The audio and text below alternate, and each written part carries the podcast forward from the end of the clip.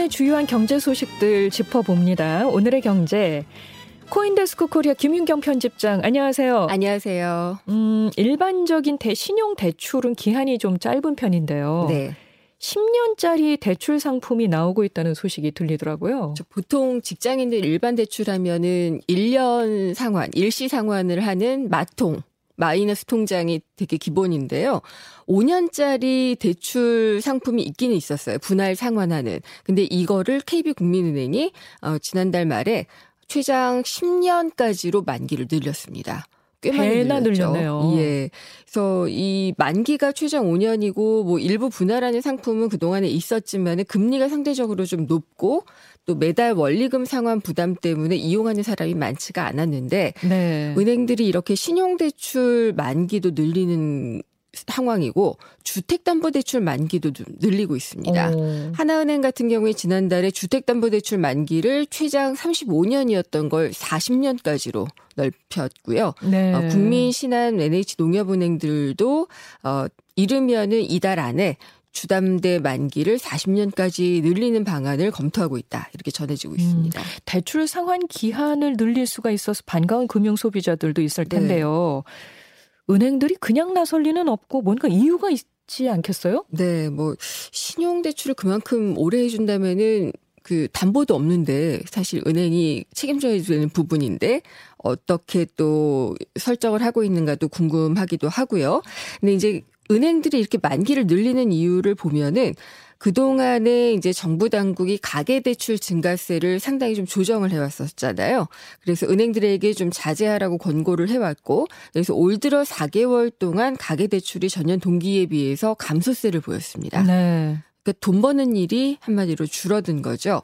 그리고 또 여기에 DSR.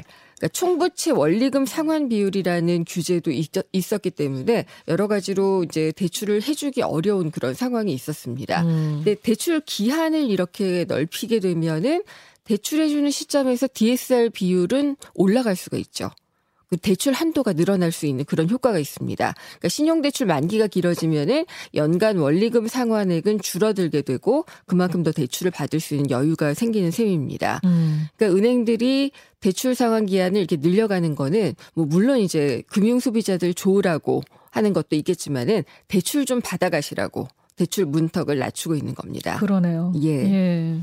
금융 소비자들 입장에서는 이게 유리한 겁니까? 불리한 겁니까? 이걸 좀 따져봐야 될 것 같은데요. 일단은 만약에 이제 당장 돈이 필요하셨던 분들, 근데 상환 부담은 높으신 분, 그 상환 부담이 있으셨던 분들에게는 선택지가 생기는 셈이니까 유리한 면이 있다라고 볼 수가 있고요. 네. 그렇지만은 늘어난 상환 기간 동안 이자를 또 그만큼 많이 내야 되잖아요. 그러니까 이자 부담은 더 늘어나는 겁니다. 네. 그리고 이제 DSR 규제나 대출 만기 이런 것들이 그동안 좀 적절하지 않은 부분이 있었는데 여기에 대한 지적이 다시 나오는 점도 유리하다면 유리할 수가 있을 것 같습니다.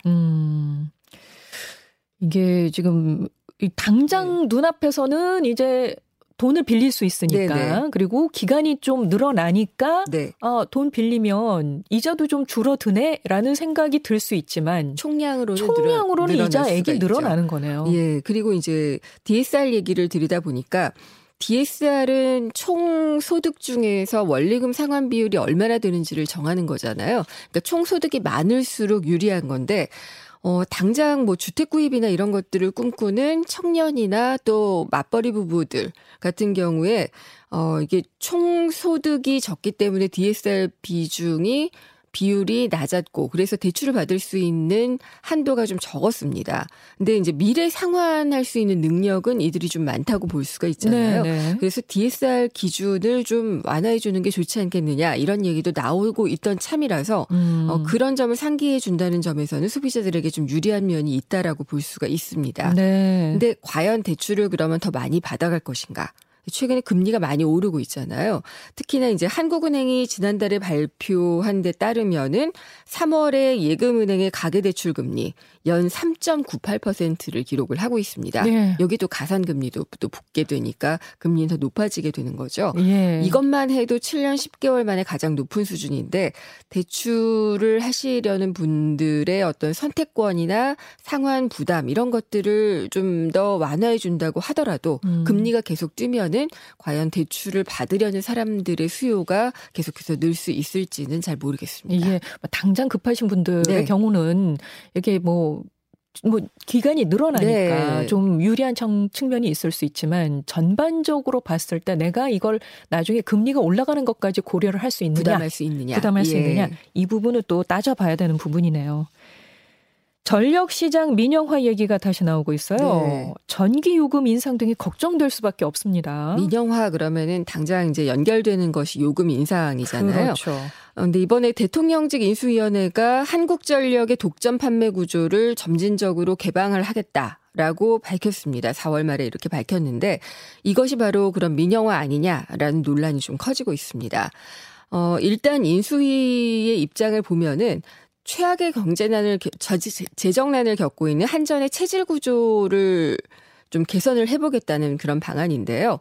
한전이 작년에만 5조 9천억 원이 넘는 그런 적자를 내고 있습니다. 근데 이게 전기요금을 원가를 다 반영하지 않았다. 그래서 이제 전기요금의 원가주의 원칙을 반영을 하고 또 전기 판매 독점 구조도 좀 개방을 하게 되면은 한전이 좀 재정이 나아지지 않겠느냐라는 그런 생각인데요. 근데 사실 원가주의 원칙이라는 것은 원자재 가격 오르고 그렇게 되면은 이제 전기를 만드는 금액이 많이 들어가니까 그것도 이제 전기 요금을 올리는 요인이 된다고 볼 수가 있고요. 또 전기 판매 독점 구조도 개방을 한다면은 이것도 전기 요금을 올릴 수 있는 사실상 민영화를 추진하는 게 아니냐 그런 해석이 나올 수밖에 없습니다. 네네. 그래서 우려하는 반응이 커지니까 인수위가 하루 만에 한국전력의 독점적 전력 판매 시장의 변화가 필요하다는 것이지 민영화를 의미하는 것은 아니다. 라고는 이야기를 했습니다. 그렇지만은 해석이 그다지 많이 바뀌고 있는 것 같지는 않습니다. 네. 근데 이제 민영화라고 하면은 보통 이제 한전 갖고 있는 기능을 다 분리해서 매각을 하고 정부가 갖고 있는 한전 지분 51%도 있는데 이것도 다 매각을 하는 민영화. 이거는 사실상 쉽지도 않고요. 정부 마음대로 결정할 수 있는 것도 아닙니다. 네. 그러니까 사회적 합의 과정 없이 밀어붙이기는 좀 어려운 상황인데 특히나 이런 식의 민영화가 가져올 수 있는 게 요금이 폭등할 수가 있고요. 그렇죠. 또 전력 수급 같은 것들이 불안해질 수가 있고 또 취약 지역이나 취약 계층에 대한 서비스가 좀 어려워지는 맞습니다. 그런 것들의 부작용이 많다는 건 상식이기 때문에 이런 식의 민영화가 될 것 같지는 않습니다. 당장은. 근데 이제 또 다른 방식의 전력 판매 시장 개방은 있을 수가 있어 보입니다. 그러니까 한전이 홀로 맡았던 기능을 3자도 할 수 있도록 하는 방식 중에 지금도 도입은 돼 있는 게 있습니다. 전력 구매 계약이라는 게 있거든요.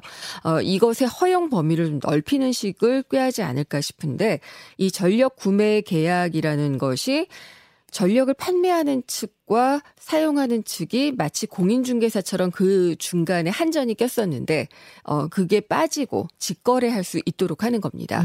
지금은 재생에너지를 이용해 생산한 전기 같은 경우에는 이렇게 직거래할 수가 있는데 아직은 좀 활발하게 이루어지지 않고 있는데 이 범위를 좀 넓히는 것을 검토하고 있는 것 같습니다. 네네.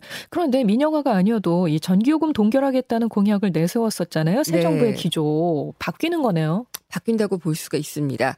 이제 당연히 이제 전기요금 때문에 들썩일 민심을 걱정하지 않을 수는 없을 텐데 한전이 이렇게 막대한 적자를 내고 있는데 여기에 또 세금 투입하고 이렇게 할 수는 없잖아요. 그러니까 경제적으로 정부 부담이 더 커지고 있는 이런 상황을 그냥 둘 수는 없다라는 그런 입장에서 기조가 바뀐 것 같습니다. 일단 전기요금을 계속 동결하는 것은 사실상 쉽지는 않은데 현 정부에서 마지막에 좀 많이 계속 억눌러 왔던 그런 점이 있었고요. 네. 전기요금 그러면 올릴 것이냐. 이게 이제 정치적으로는 상당한 부담이 되거든요. 그래서 정책으로서는 올려야 되는데 정치로서는 어떻게 봐야 되는지 현실적인 좀 조율이 필요한 시간이다라고 볼 수 있을 것 같습니다. 알겠습니다. 네, 지금까지 코인데스크 코리아 김윤경 편집장과 함께했습니다. 고맙습니다. 감사합니다.